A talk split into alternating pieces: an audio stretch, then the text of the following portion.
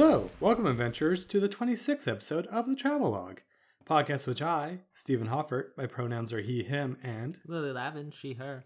we'll be diving into the world of Faerun from the Dungeons & Dragons tabletop role-playing game. We'll go area by area, town by town, to provide a background of canonical lore, as well as suggestions on what type of encounters you can run in the area, or what type of characters you can create whose backgrounds are based in the area. This week we're covering the middle and interior of Amn. Uh, I forgot uh, a question to ask Lily in this one. Yeah, so instead of answering a question, I would like to say that I have discovered today that Wendy's fast food restaurant has their own tabletop RPG, Right, I heard about this. which is just. Yeah, I sent it to our group chat, which is just like, oh, I felt like I was having a stroke while I was reading all of it. It's hilarious. They have like the Wendy's mascot girl as like a paladin in like striped, weird, funny armor with a giant sword with the Wendy's logo on it, and it's free. And it's not like like it's an actual playable game. It's not like a weird marketing. Like it's a full rule book for a game that you could play, and it's uh, what was the description was um Creeping Vale and the United Clown Nations have ush have uh, led their worlds into the collective darkness known as the Deep Freeze, because their whole shtick is fresh, never frozen, Right, fresh, never um, which is hilarious. Wow. And so Vass brought up today that the United Clown Nations It's terrifying. is clearly is clearly McDonald's. No, yes, but it's Right? terrifying. And It is so- a but so- deeply eldritch evil. who's who's creeping the creeping veil? Huh. if if if United Clown Nations Who's is McDonald's, then who's uh who's who's Creeping Vale? KFC? Maybe. I don't know. Maybe? I don't know. Who's the creeping Yeah, veil? let's let's double That's- check. Yeah, it says Creeping veil in the United Clown Nations. United Clown Nations is a terrifying concept to behold. I mean, it could also be Burger King because that guy kind of looks like a clown too. So is this our new? Well, he's obviously the king of one of the nations. Uh, it, It's also called Fresh Tovia. is the Wendy's place is called Fresh Tovia? It's okay for everyone who wants to look it up. It's called Feast of Legends is what it's called. It's a rule book and campaign, and it has a player's guide. It's so funny. It's Is it- free. is this our the, fro- the fight against frozen beef? God damn it!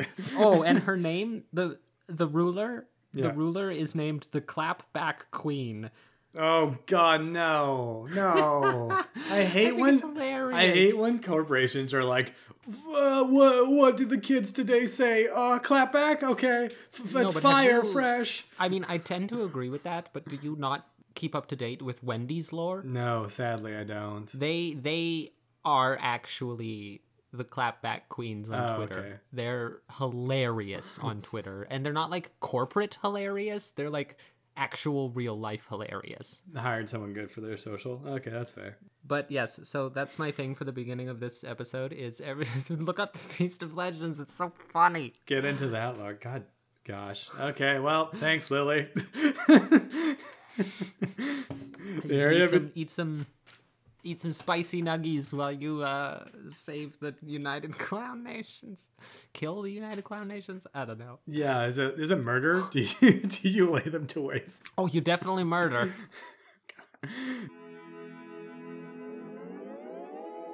Hey there, adventurers. Are you looking for a community that connects you with other lovers of D&D, TTRPGs, and general goofballs? Well, Dungeons and Dingbats is the perfect site where you can go on their blog to see daily TTRPG resources, join their Discord server to have great chats with like-minded people that love to ask questions, find collaborators, and just spend some time having fun in the D&D space. Check them out on dndingbats.com. That is D-N-D ing bats.com as well as check out their discord server you can find the link on their twitter or website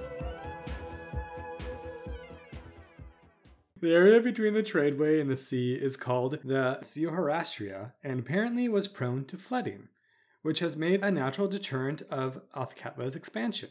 When the season makes the trade road to Athkatla too muddy to travel between Crimmor and Athkatla, the Alandor River is used to barge caravans and goods between the two. Calathir is a small fishing village south of Athkatla at the mouth of the Spici River. The homes there were stilted to avoid the worst of the flooding this region experienced. It has one tavern and not much else of note, but it is famous for a fish called burdolin, which looked terrible, tasted great, and was a delicacy throughout Amn. There's also the skeletal remains of a sea serpent wrapped around the hull of an ancient ship that can only be seen at low tide near the settlement. That's pretty sweet. It's the it's the closest city in Amn to Murann. Just pop over Right. that mountain peak and you're right there. Yeah, it's like a it's a one. There's many small fishing villages along the Sword Coast in this area. I like that this one is kind of like ruddy and muddy and has these stilts. It, it has a very cool vibe to it. Like if I was ever to do, Yeah. I don't know, a film diversion or wanted a really cool battle map, like something visual. Uh, in my D and D, I would love to set it in this like stilted small town. I think that would just give like immediate flavor for the characters to play in. Yeah, Calathir, it's also got a pretty good name. Yeah. I uh, I also like the Zihorastria floodplains. Mm-hmm. It's just the two of those together. I think is a really cool name. Yeah, Also, a little little uh, note here that I don't know if you're gonna get to in the next sentence about Crimmor. My favorite thing about these barges that go down the um, what did we call it again? The uh, The, Alandor the river, here. The Alandor. Yeah, the Alandor River. My favorite part about these. Sorry, I've got so many maps of Amn now. Here you go. Now I've got my one that involves. I was just looking at the southern one because Calathir is on the ocean. yeah, yeah, it's on the ocean. That's why I was saying it's right above. If you could pass those mountain peaks from Murann, it's right there. But um, yeah, the Alandor River. So they don't. A lot of them don't use sails. They attach donkeys on the shore, and the donkeys pull the barge from the shore. And I just freaking love that. That's I think funny. that's so funny. You just have like twenty donkeys pulling this large flat boat full of crates, which when you guys went to Crimmor, none of you saw it, but um, Filled, our ranger who went down to the docks to talk to someone, did see donkeys Right. pulling barges. I remember describing it, and I just think it's so funny. It's so funny. It's fantastic. It's creative. It's cool. Yeah. I, I don't know about cool, but it's uh, it's unique, cool. I it's guess. unique, yeah. Yeah, um, I think I should make note of this as we do in kind of other times that we're exploring the whole country. We're moving our way from the shore inland. So we're going to start from Right. the shore and then slowly move our way with all these small towns. So, yeah. Right. Crimmor is the caravan capital of Amn. Many caravans are sponsored and arranged in Amn, but the goods are loaded onto barges there and towed up the Alandor River by horses and mules on the river road until they can reach their mustering point at Crimmor. Yeah, there it is. Some folk say that nearly every caravan in Faerun passes through Crimmor in time. The city was surrounded by crumbling walls and was known to be the home of numerous pests of all sorts, from rats to snakes. Cremora was free of major crime, but was a place where many things thought illegal in other lands hid in warehouses. The town was in a constant flux in population, 2,000 permanent residents, but can rise up to 80,000. And the tone of the latest group of caravanners set the atmosphere on any given day. The guards of the city are notable for their red leather armor that they wear and the snake soup that is a delicacy here. A bit of joviality in Crimmor is the Theater of Joy, a shared amphitheater complex from the time of the Shoon Empire on the north end of the city. It is an informal temple for Lliira, Milil, and Sune, and the old actors' outbuildings behind the stage storing reliquaries for all the three faiths. By mutual agreement, Sune is worshipped from dawn till high sun. Milil's faithful perform afternoon concerts and services till dusk, and Lliira's joybringers dominate the theater at night. Sometimes shared services are held, where Lliira's aspects as Joaquin's regent is also invoked, and the theater erupts in a wild party for all four deities, especially after the caravans roll out for another season. The Shadow Thieves have a number of spies planted in the town to keep tabs on the comings and goings of caravans and traders. However, the Guildmaster of Thieves has declared Crimmor a theft free zone due to some unknown favor owed to the Cry Trapper family. In fact, the Shadow Thieves keep an eye out for independent thieves and thwart their attempts at thievery to protect their bond. Yeah, to build on that, Yeah.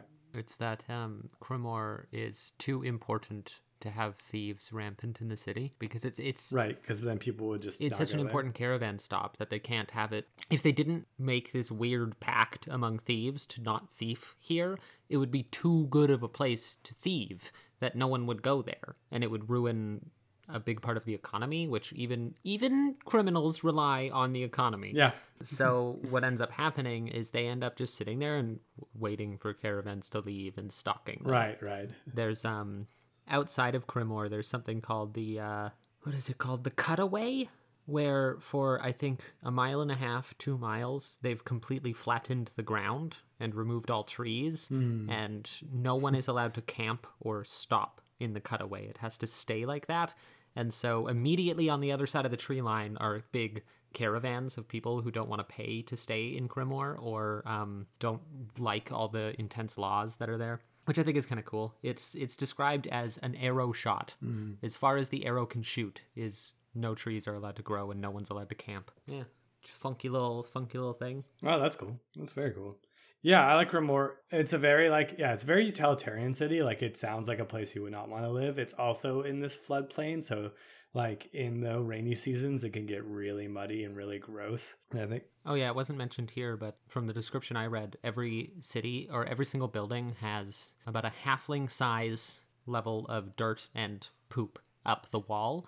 And so they have something called the big step into the buildings, where it's like a two foot tall step so that the doorways at least stay clean. Because apparently the place is just like it just smells like poop because of all the different Yeah, pack going animals through going through it. Yeah. They just don't have the infrastructure to Yeah. properly clean it. So everyone's just like, whatever, we're used to it. Also, I, I know that you say this, but I know you're also reading a lot from the Volo's guide, and Volo just likes to tell talk about how things smell and are terrible. So, Oh, yeah. but yeah, it's um, it's a, yeah, it's a really cool city. Like, definitely not somewhere you want to live, but I think it's a really cool one. We went through there in our adventure, but it's a really cool one to go through and just kind of see this like center of industry and Yeah. changeover. And I like this like agreement they have with the Shadow Thieves. It's really cool. It gives them a lot of gives a lot of insight into the Shadow Thieves as an organization. You were only there for a night, but I liked it. You were able to like buy some illegal stuff, not illegally. I really liked how they were like, uh, what we had was when Talon wanted to go buy something that was against the law, because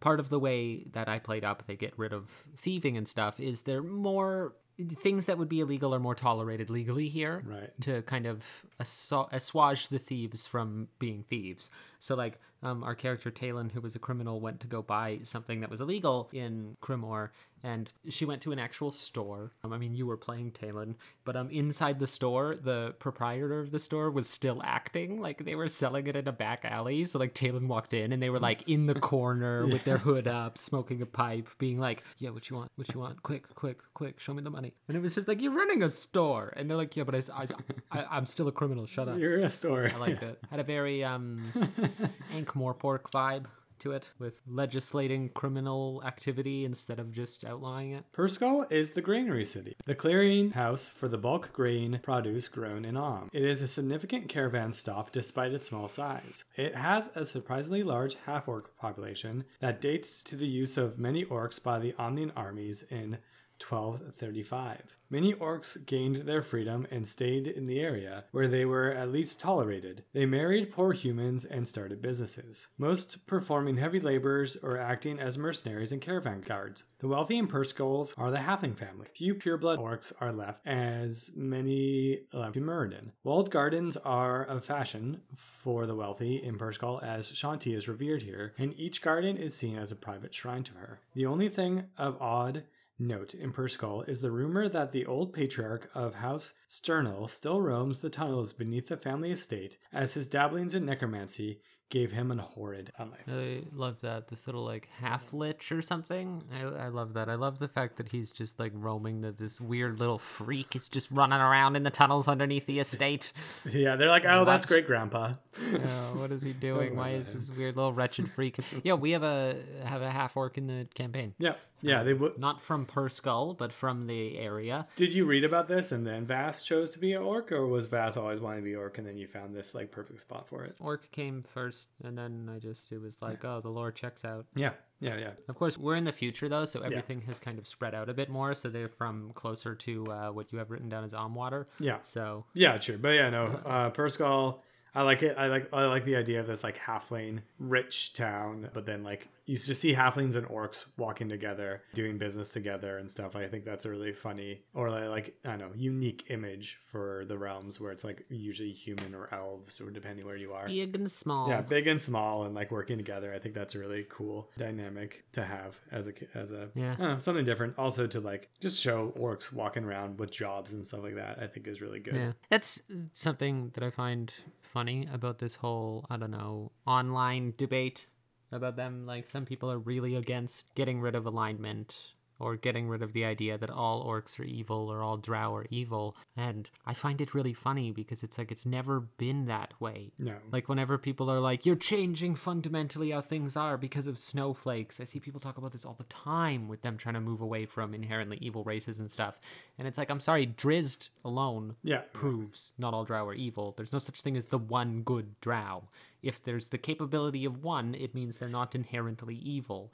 But also, the lore is f- freaking filled with orcs. Yeah. Like this. It, and it's like we talked about uh, in Termish or in the, those mountain ranges. There's when you read the lore, you read it as, oh, the orcs are actually fighting off the goblins or the kobolds so they don't attack the human cities. Maybe they're not doing it for the human cities, but they are fighting these other races and keeping things like at a standstill and they're making their own towns and villages. Yeah, yeah. But then the lore says savages, uncivilized, stuff like that. So the lore is tinged with racist or colonial language, which is what should be changed. But the actual lore as written, It kind of plays it both ways. yeah, It kind of plays it both ways in that regard. it's written in colonial terms, but if you actually read into it, you're like, no, these orcs are fine. They're not evil. They're not raiding the cities. They're just holding it down in their own space. Well, that's that's exactly it. It's more so less, I would say, less the lore and more so the descriptions. Yeah, exactly. Because like the descriptions are written in these colonial terms of savages and warmongers,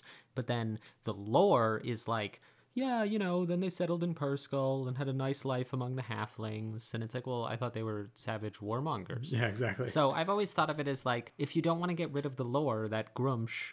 Because the thing is, is then people go, well, it's like a, it's like a holy divine thing. It's not their, it's not that they're all evil. It's that you know the nature of why they were created taints them, like the gnolls. You know. right, right, right. But the thing is, is you could definitely make Gruumsh's touch on the orcs way more interesting, and they're not chaotic evil Yeah. because of any force like need to kill and eat and pillage. They just, I would play it up more, and this pulled through with Varg a little bit. They're just like kind of stubborn, Yeah.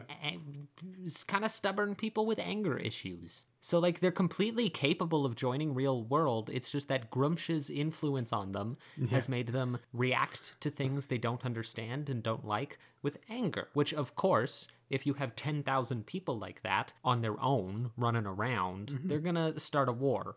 But that doesn't mean they're incapable of living a normal life if they're told, hey, when you get angry at something you don't get, you can pout and get a little defensive, but that doesn't mean you have to pull out a sword and stab. And they go, huh, yeah, that makes sense. Cool. Can I have a job building houses? And I just think I just think that's a more interesting way to interpret the um, you know, orc nature. I also my first love in fandom was from the Star Wars fandom, and often in Star Wars, if there's ever especially if there were races that were alien races that were first seen in Jabba's palace, they would be like, "Oh, well, that's a warlike race. They're a warlike race," and that's a term they use so often. I've seen people use this for terms for orcs and stuff. Warlike race. Right. Humans are a warlike race. Humans always have wars. like we are a warlike race. If you're gonna sum up everyone Yeah. to a fucking Yeah, exactly. some like if to not be a warlike race, you would have mostly peace. Halflings. Through the majority of human history, we've had wars.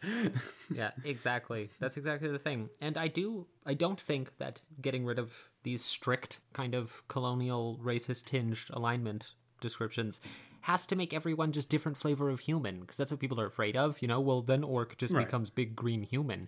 And it's like, well no, because again, they should in my opinion think differently than humans. They have a different biology and they're created by Gruumsh, right? And that should pull through. And I think you can make a more interesting character by just saying they're regular humans, but they quick to anger. They're quick to when they don't understand stuff. They're quick to well, and just put some effort into it. Like you, they they run off of a lot of Tolkien tropes with elves and dwarves, but like put some effort into it. Elves have tree houses. Dwarves have underground mines. Make new t- culture, technology, new architecture. Just put some effort into your world building. Yeah. Where like that's all you need to do. Yeah, exactly. I feel like it's very easy to be like they function as normal people, but you know, orcs react to stuff with anger. Yuan-Ti react to stuff with duplicitousness. Humans react to stuff with well, I mean, humans are the blank slate. So humans react to stuff with whatever they want. Halflings react to stuff with like confidence usually for humans. Yeah. I love in Mass Effect it, the the thing that humans uh, pretty much they're like, oh yeah, like this race is really smart. This one lives forever. Humans, their whole summation was that they were impulsive. It was pretty much like, yeah, humans are hold my beer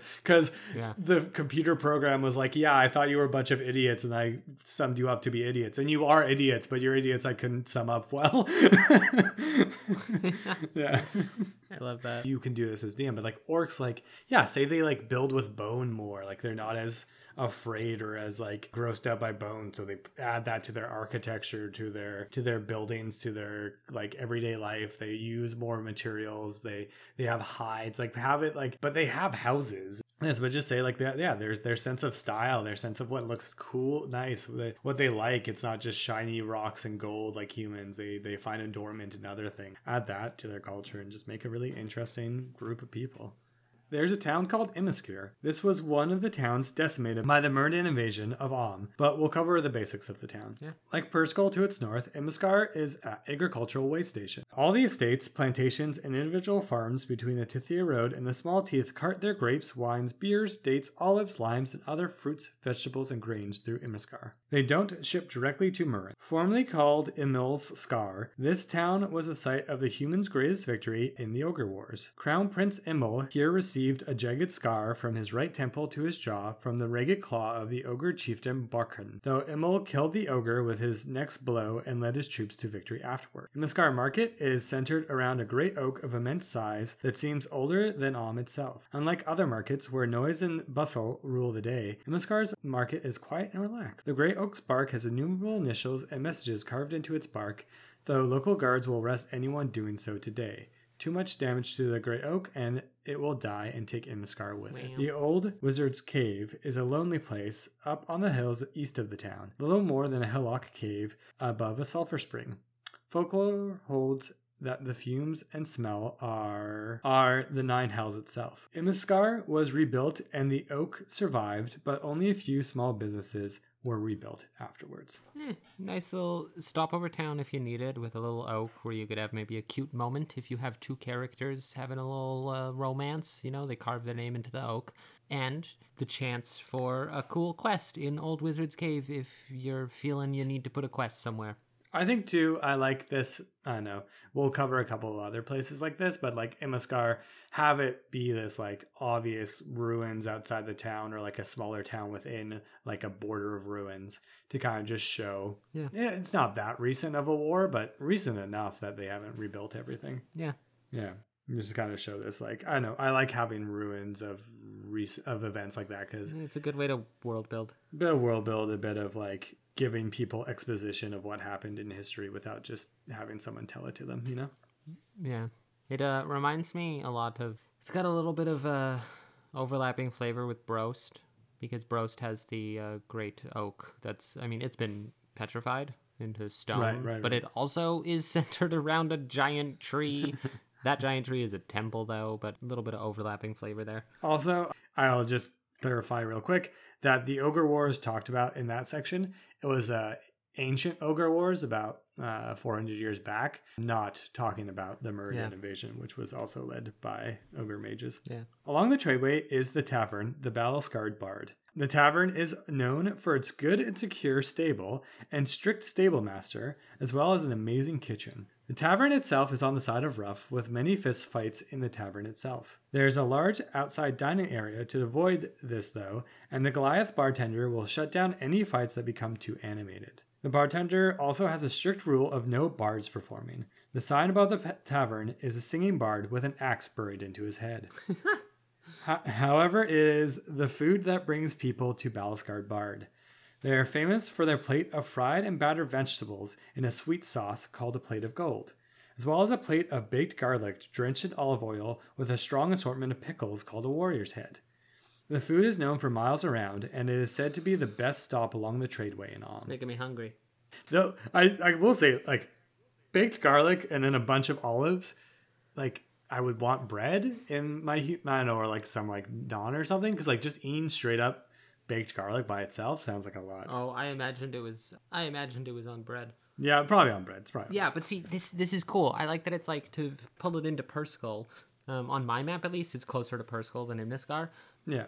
Uh, to pull it into Purskul, I think it's kind of interesting. You could play it up like how I was saying, like, you know, like the psychology of different races work differently. Fundamentally, they have different brains, right? So maybe how it says here that this is kind of on the side of rough, right? Yeah. maybe um, the one of the ways the orcs of Purskul are able to live with the halflings because I part of the reason I like the flavor of halfling and orc is they're so fundamentally different. Like one Right, is yeah. really big and likes fighting. One is really small and likes taking two years to do anything and sitting around drinking. Yeah. You know, like one is super chill, one has no chill. Yeah, right. And so I kind of like you could play up this idea that like one of the ways the orcs have been able to assimilate so well is that like you know whenever they're at their job and they're like mm, mm, I really want to just like rip off your head right now. They put a little notch on a piece of paper or something, right?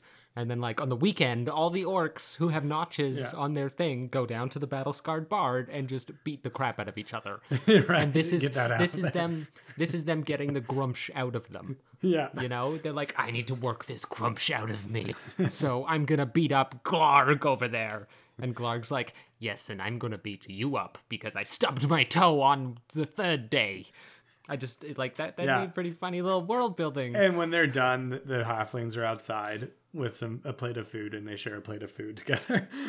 and it's Like, like the work. it's- I- It's, a work trip. I love, yeah, I love that. It's quite funny. It's a way to like, uh, kind of be like, yeah, see, the orcs, we haven't completely removed the fighty nature of the orcs, but you know, we've. It's. I, I think that'd be pretty fun, pretty funny. I also find it really interesting that the two like talked about foods here are both vegetarian, wherein Yeah. I think a lot of people when they're being lazy about medieval food just go meat, meat, meat. Yeah. But like, yeah, there's something too good sounding vegetarian things here though. Uh, battered vegetables in a sweet sauce sounds like a lot, but I can get behind it. Yeah, I mean they have a. There's quite a few vegetarian recipes in the new the lay that book they That's cool. released the recipe book. Also, uh, there's a thing I didn't write down, but the Volo's guide, it talks about the Volo puts in like an, an- anecdotes, and he talks about the Goliath bartender or the giant bartender picking up two people who are fighting and just knocking their heads together and then dropping them down as they're knocked out. I love that. I love that. Once the capital of the theocracy of Minosar, Miner's Vale is a small section of large ruined town.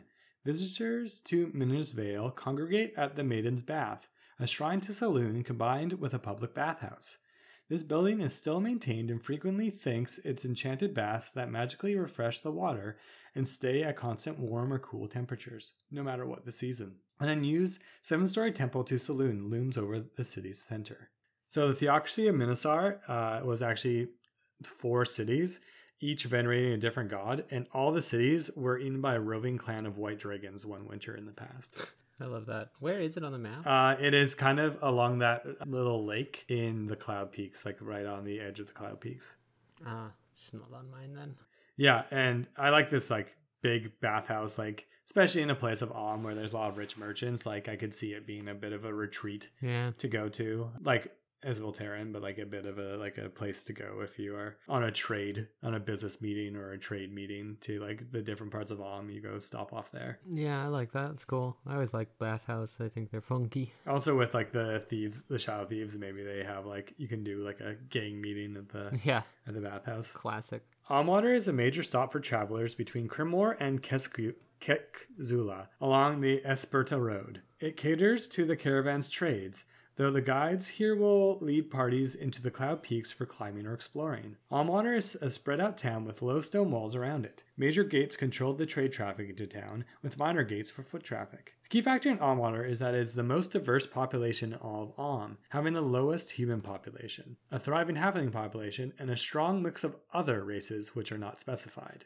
So I would set Amwater as a town where a lot of Mazticans relocated, because it just says other, and you could have it as half orcs or dwarves, but I think it'd be fun to be like, you know, when you have people who are kind of immigrating to to your country, yes, you have them in the large cities, but there's also a lot of times smaller towns that become real centers for immigrants. Yeah.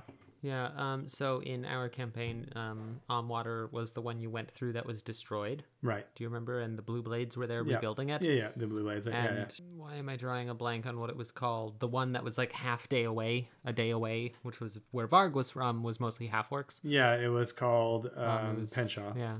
So uh, You made up Penshaw though, yeah. yeah, yeah, yeah. Yeah, but yeah, I would- I would say like Tip Tabaxi, but have that kind of like large population on water as like this kind of eh, this place where they've settled in a more rural setting away from like the main capital. I think it'd be really cool. Say like that there's some tabaxi that really are from the mountains, kind of like leopard tabaxi, say like they're the climbing guides and stuff like that. Right. Shepherdston is a agrarian village of shepherds and dairy farmers that lie between Imnescar and Esmeltaran. When Esmeltaran was the capital, Shepherdston was, like Trailstone, a common caravan stop for folks traveling west to Imnescar and on to Murann. Its recent notoriety comes from being a hideout for Tethyrian nobles who fled their country during the early Interregnum. No Tethyrians remained here long, thinking themselves unsafe from their tormentors. Ironically, no mobs ever thought to look for them here. Folk here uh, say that the many nobles buried their riches and jewels in the Umar Hills to the south, but few survived to retrieve them. Wow. Nice little. uh I was just say, yeah, a nice little town. I like this as a place where, yeah, say like one Tethyrian family stayed there, one like Bane worshipping rich family stayed there, so you can have this like weird estate in a small shepherd town quest, as and like people are going missing because they're like sacrificing people to one of their dark gods or something like that. Yeah, or if you wanted to play character, you are the descendant of one of these families, and your buried treasure. Um, you are now, um, you know, uh, despotic and you know nothing. Yeah, Uh, and it is your life goal to find this buried treasure, and so you're working towards getting the spell locate object oh, that's a great idea. because yeah. otherwise, otherwise it is impossible to get it. And so once you're able to learn locate object, you're able to find the treasure, and the DM can do whatever they want with that. that's really cool. I like that a lot. Maybe you maybe that's what you were talking about. You uncover that your family was secretly doing stuff with demons and Cyric and stuff. Um, and the treasure is not what you thought it was. Right. um, and you like awaken something terrible. oh, that would be cool. Yeah, I think that'd be really cool. It also gives you a reason to um, adventure instead of just being like, well, I'm gonna go find the treasure right now because locate object. I mean, actually, locate object is a not that high of a level spell, so third level, second level, maybe that wouldn't work. But maybe there's another spell that you're working towards, or some other goal that you have to do before finding it. Or, I mean, if you're okay with, you know, starting finding the gold at third level, if the whole party's down for it. Or if you're a half caster, say a paladin, mm-hmm. you don't get locate object till fifth level. So once you get to fifth level, the party goes back to your hometown and finds the gold. And, you know, maybe this quest line takes you from fifth to seventh or something. I don't know. That'd be cool. I, think it'd be fun too if it is for gold because I think you, you get your party together and be like, don't worry, guys. Like, once I get this, Yeah. we're rich, we're rolling in it. So they would like really be behind it. And then when you find out it's something dark, then it could be a great way to Yeah. lead into a quest line. At the crossroads of the South Road and the Immer Course is a village called Gambiton with one tavern, the Gambit Tavern, one inn, Gambit's Inn, on the opposite sides of the intersection. The gambit of the town's name comes from a long ago battle when Prince Immel split his troops, Immel's Gambit, at the crossroads and sent troops west and south to surround and destroy the small teeth ogres at the site of Imnescar. This village was also destroyed by the invasion of Muradin. Absolutely decimated. Yup. I mean, we in our campaign it was uh because I don't see why forever these things would stay destroyed. I mean, yeah. in our campaign when they uh, when the players or my campaign, um, Steven's a player and went through here. I made it a swamp village because it's directly south of Esmeltaran in um on the banks of Lake Esmel. Well, kind of on the banks of what is it called when a river mouth meets a lake. Oh, it's called, um, oh, I can't remember. I can't remember, but part of uh, Lake Esmel is half beautiful and amazing and half um, brackish and kind of dark. And legends say no one knows how deep it goes. But either way, I made it a swamp village that was quite small because it had been destroyed and then rebuilt. And uh, I really liked that flavor for this place. Mm, yeah, it's really cool. Little little swamp village on the edge of a lake. Esmeltaran is a lavish and opulent resort city of Amn, playground of the richest merchants and the highest of social elite. Though Esmeltaran was once the capital of the land, Many of its buildings, including the royal palace of Duharda, has been purchased by the elite as personal vacation homes or by mercantile companies as short term but stylish boarding houses and fest halls. In recent years, halflings have become the dominant portion of Esmeltaran's population. Many displaced halflings refugees fled the city and now begin new lives. Under their influence, the city is now thriving and has become home to a renowned adventuring company known as the Blazing Swords. Uh, I want to talk real quick about the Blazing Swords, who are an adventuring company, which is a great way to introduce a group patron or dynamic in the game uh, from the get go.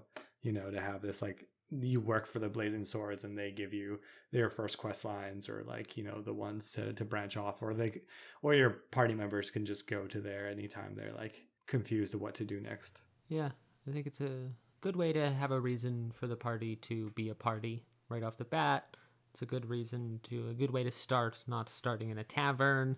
It's also a good way, yeah, if you want that group patron dynamic where everyone wants to play, you know, a fighter.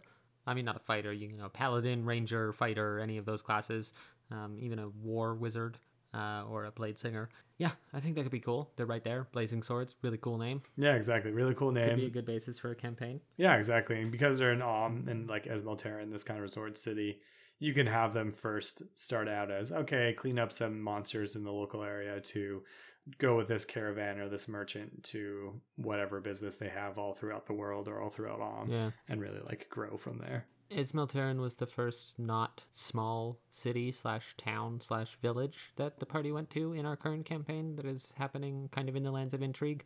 And um, I really enjoyed it when y'all were in Esmeltaran. I thought it was a really fun city. I tried to play it up as like, You made a real meal out of it. Like you made a really good aspect of it. yeah, the party the party was there for maybe 11 sessions and I played it up as like cosmopolitan but small town cosmopolitan. Like they act like they're Paris, and there a lot of people do live here. Like to give spoilers for the next paragraph, there's a thousand taverns, 400 fest halls, 750 inns. Which, when I said this exact sentence to the party, they instantly got overwhelmed. But the idea that I played up is the um, resort city. And I love the idea of a resort city in a medieval world. That's so I like I think I think of resorts and vacation as very modern concepts. Yeah. And so I like the idea of plopping that into a medieval setting. So I played up Esmeltaran is very like that. So it's like Yeah. it's it's like cosmopolitan. They think they're they act like they're the Paris of the world, but they're only the Paris of the world during the time when tourists are there. Yeah, exactly. because otherwise they're just some sh- they're not very big. Like they're they're big. It was the first big city you went to but compared to like Athkatla or Murann they're, they're it's not that big. Um, and I really liked I just really liked that flavor for it. This kind of like small town but cosmopolitan idea of like you know we have a lot of money and we're not big enough to really need this much money.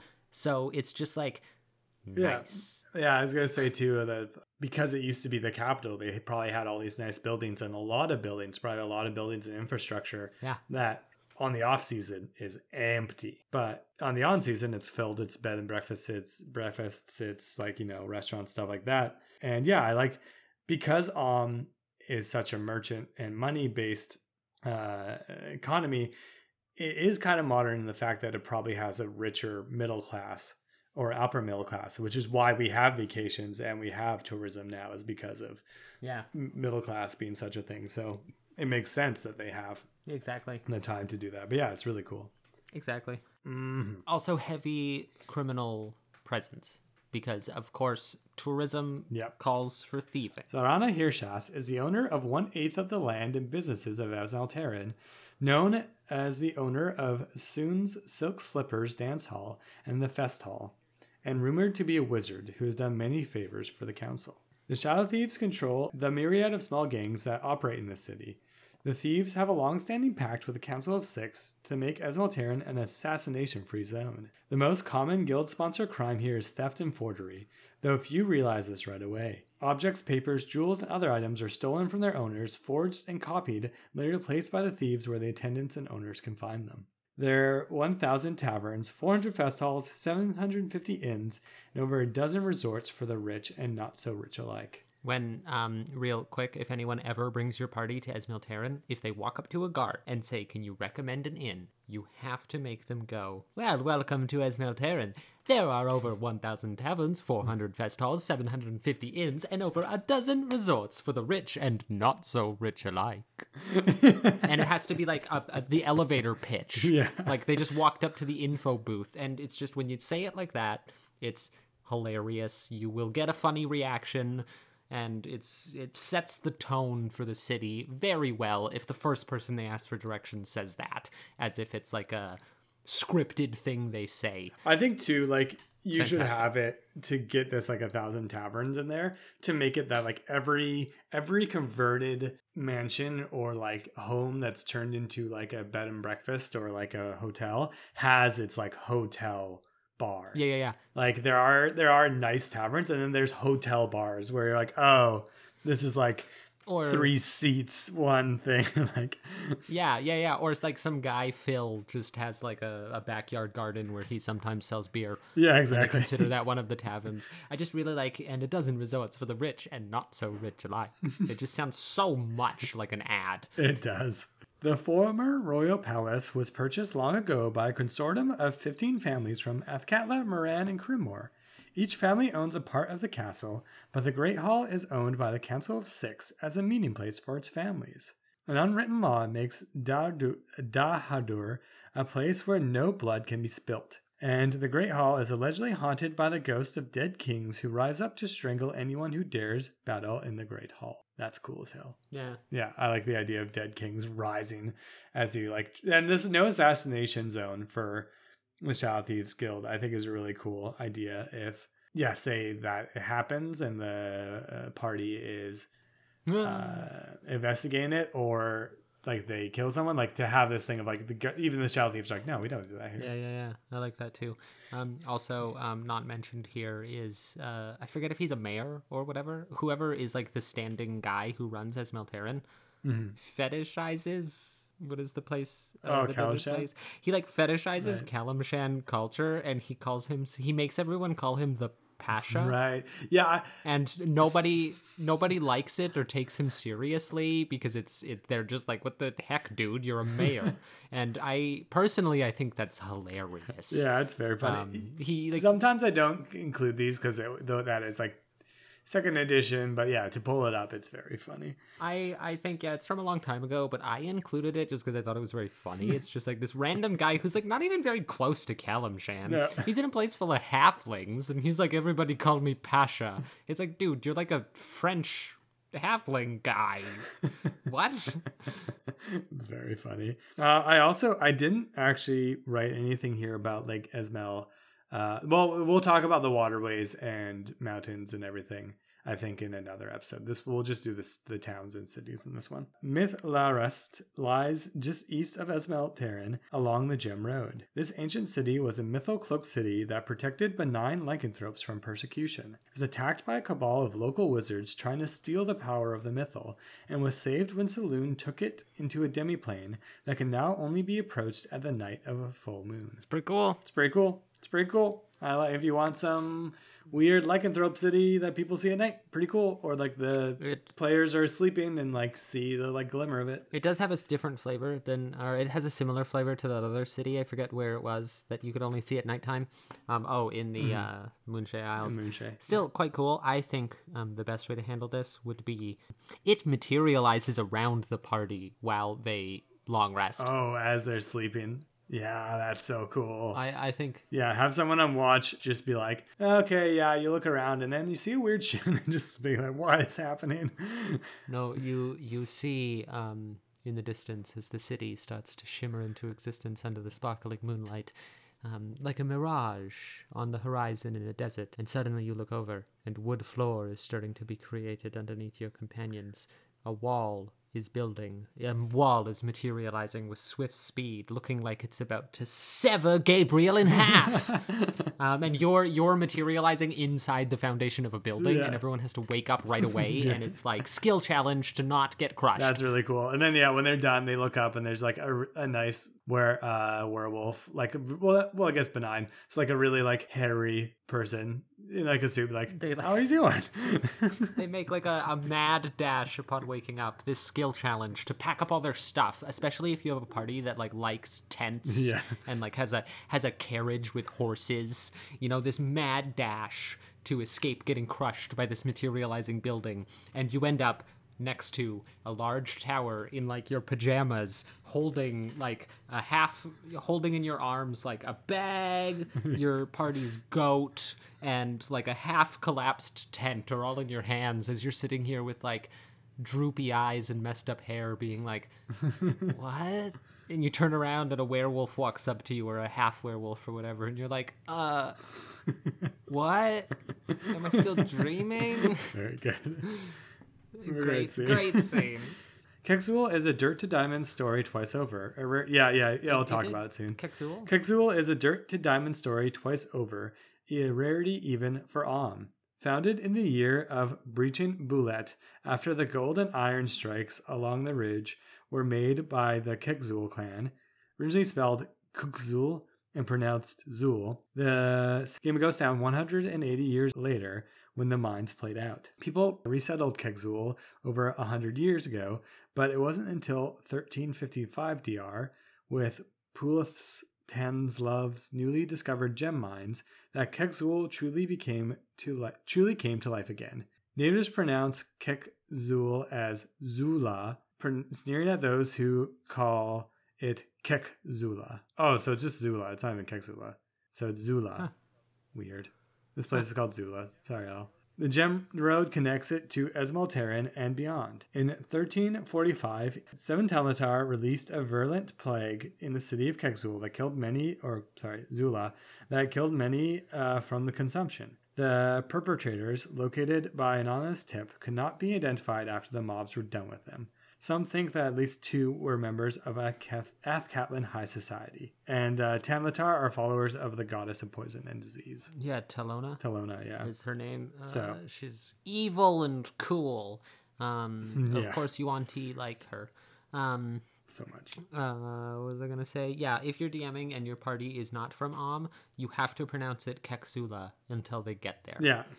Because it says it says they like this is Zula. they say they sneer at those who call it Keksula. So like, Yeah. if you as a DM call it Zula the whole time, they're gonna get there and be like Zula. And if you tell them meta wise your characters would pronounce it Keksula, it's not gonna have the same ring to it or the same effect. Yeah. Um, so definitely pronounce it Keksula the whole time, and when they get there, make fun of them and be like, ha ha ha. This was this was stupid setup. Yeah. But uh, for not a very funny joke, but still, you gotta do it. There are four districts, and their eight wards are Emerald, Mithril, and Platinum, Sapphire, Gold, and Electrum, Jade, Silver, and Bronze, Agate, Copper, and Harbor Moon. A deliberate slam against Waterdeep. Oh, uh, Somehow. if I'm thinking correctly, Harbor Moon is one of the uh, currencies currencies of Waterdeep. Oh, okay, right. The lesser in value the gem or coin named, the lower the status of the address. Okay, that makes sense. Boundaries are marked with stone arches whose keystones have inset gems or trade bars uh, above their carved names. Anyone who removes a gem or bar from an arch is immediately executed, often by the observing party as Zulian guards their new status jealously. The jeweler's quarters of Zula, Emerald District and Platinum Ward, has the largest concentration of gems per square yard outside of any mine in the realms. As they are cut, polished, and made into jewelry here, the main garrison of the city's gem guard is in the four story tower at the center of this area. Curiously, the Shadow Thieves do not have major influence here. Various independent thieves gangs operate freely. Traditionally, rogues in Zula are found within the Tavern of Harbor Moon Ward in the Agate district. wow, I think this is a cool place if you want, like, yeah, rich city. if you want magic stones and all that, or like if people uh, I know, ask like, "Hey, do you have a pearl? I need it for my uh, spell stuff." Yeah. They're like, "Oh, we don't have that here, but yeah, Zula's just up north. Like they'll have. Well, I guess not pearls, but they have everything you need." If you want to give a little travel or um, be annoying about spell components, this is the perfect place to do that. Yes. Also, I just think it's uh, an interesting thing. Like you got, Yeah. I think probably there's a lot of dwarves out here because of the mines. Yeah. yeah. Uh, given the rarity of dwarves in Amn, few humans or halflings recognize the stonework of the great bridges over the Valdor and the Speladur, known as the Axe and Star Bridges, as Dwarven. These two identical massive bridges span those rivers at the highest flood stages. They were in use long before the Shoon Empire appeared, and only the barest hint of wear can be found on their stones. They are known as the Star Bridge, Western Bridge, and the Axe Bridge, the Eastern Bridge, named for the runes each shown on its rail facing the road. Dwarves and scholars who translate the barely visible runes on the bridge found that both date back to the height of Shanatar. The Star Bridge was originally named the Carlin Bridge for its clan's hero king. The Axe Bridge was named has two names stamped on it, known either as the Clan Bridge or after its clan, the called the Cole Delver Bridge. Both were built before the fall of Cathar's Vale and are nearly 7,000 years old. Wow. Old bridges. Very old bridges. And though it cringes at its backwater status given it by the Society of Riches in Athkatla, Espurta has grown proud of its unique status as a military city. The shield city of On, Espurta has more military related businesses, including armors, swordsmiths, blacksmiths, and mercenaries, than any city north of Dusky Teltar. Though Amn's largest standing assembly of troops is stationed here, soldiers are common only in the northern and western quadrants of the city. The east is dominated by mining trades and the miners who work the iron and nickel deposits in Troll Mountains. The south is the home to Espertan artists, musicians, and sculptors. Few thieves stay long in Espurta, given the overwhelming military presence. Some thieves, however, are employed by the military as scouts, spies, commandos, and saboteurs. The Shao thieves here operate some fest halls, gambling houses, loan sharks that cater to soldiers. If any of these businesses gain prominence in reports from his men, the general who targets those places for unfortunate accidents during the siege weapon drills. There is an Orthodox shrine to Grumbar, a tavern named Roots of the Earth, on the eastern edge of town. It is a rough and ready tavern that caters to mine workers. Former miner, tavern owner, and new convert Torgan Minerson retells the tale of his visions while trapped in a cave in there. Near there. Wow, Minerson. Um, Grumbar is the uh, primordial. Yeah, exactly. He's like God. stones. I mean, they're not gods; they're primordials. But he's the uh, elemental embodiment of Earth, one of the four um, elemental primordials that remain on Toril. The rest went over to Abeir. I like this idea uh, as like the the military city. If you wanted to play a more Yeah. militia minded or like former veteran or former recruit of Amn, you can have them know a lot about Espurta and kind of see like Athkatla as the big city or like oh that's not a place for me. You know, that's that's like where the rich people go. Yeah, it's true. Uh, north or south of Imnescar, Mm-hmm. just down the uh, mountains. Um, I don't know if it's part of Amn or Tethyr or Mirandin. It's right above the Weldath. Um, is a place called Trademeet. Oh, that place is gone. It's at it's utterly Yeah, destroyed. If you do put it in your campaign, because I don't see how it wouldn't come back. yeah, true. Just where it's positioned on the road, it, like there has to be a city there. Um, It's too it's too it's too central. Um, but uh, change the name to Karavasar. That's what it used to be called way back when, and then they changed it to Trademeet. Mm. Yeah. And it's just like, I'm sorry, we've got like Imnescar, Calathir, Athkatla, Purskul, Esmel, Terran, um, Espurta, and Trade Meat. Trade mate. yeah. No, okay. Every everything has this cool kind of like Spanish flavor to their names and stuff. You know, Northern African flavor, and then you got trade meat. No, no, no. Even Shepherdston, Yeah. I feel could maybe use a different flavor for its name because, like, I one of the things I like about um personally is that everything is flavorful. You know, it's not called Waterdeep or you know uh, Greenest or Yeah. Easting. It's called Esmeltaran. It's called Calathir.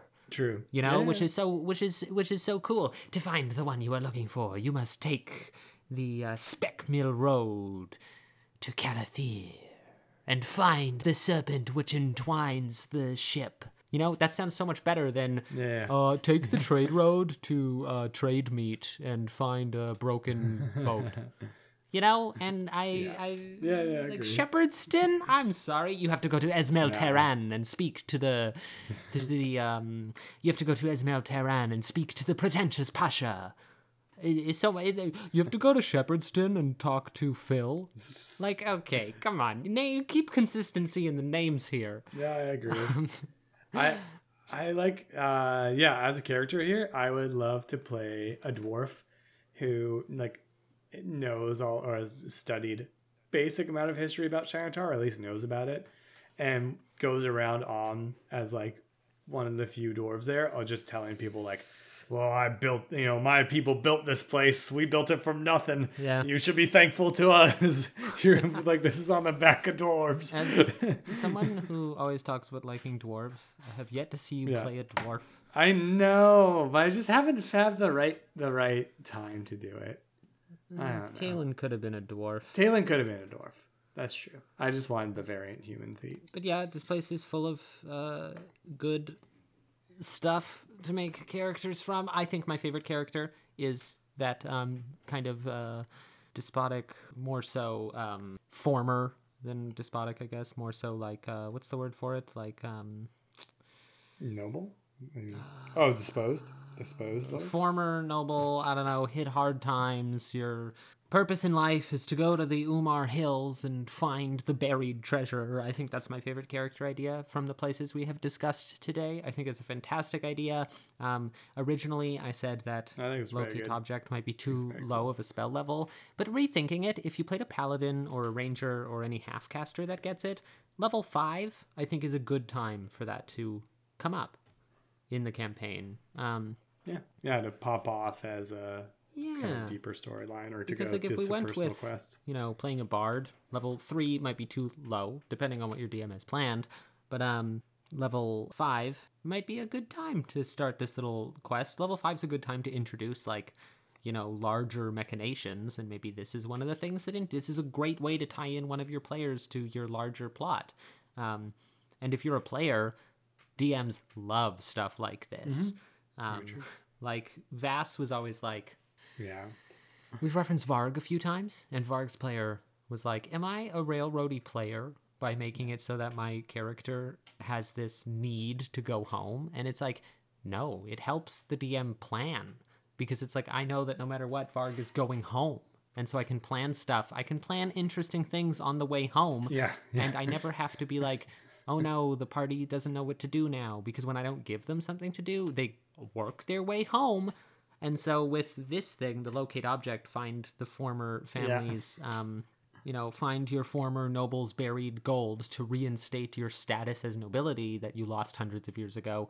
It's great because when you run out of things, when you end a thing to do, and the DM's like, I don't want an NPC to pop into existence and tell you what to do, your player character is going to be like, all right, we have to go find another quest because I need more power.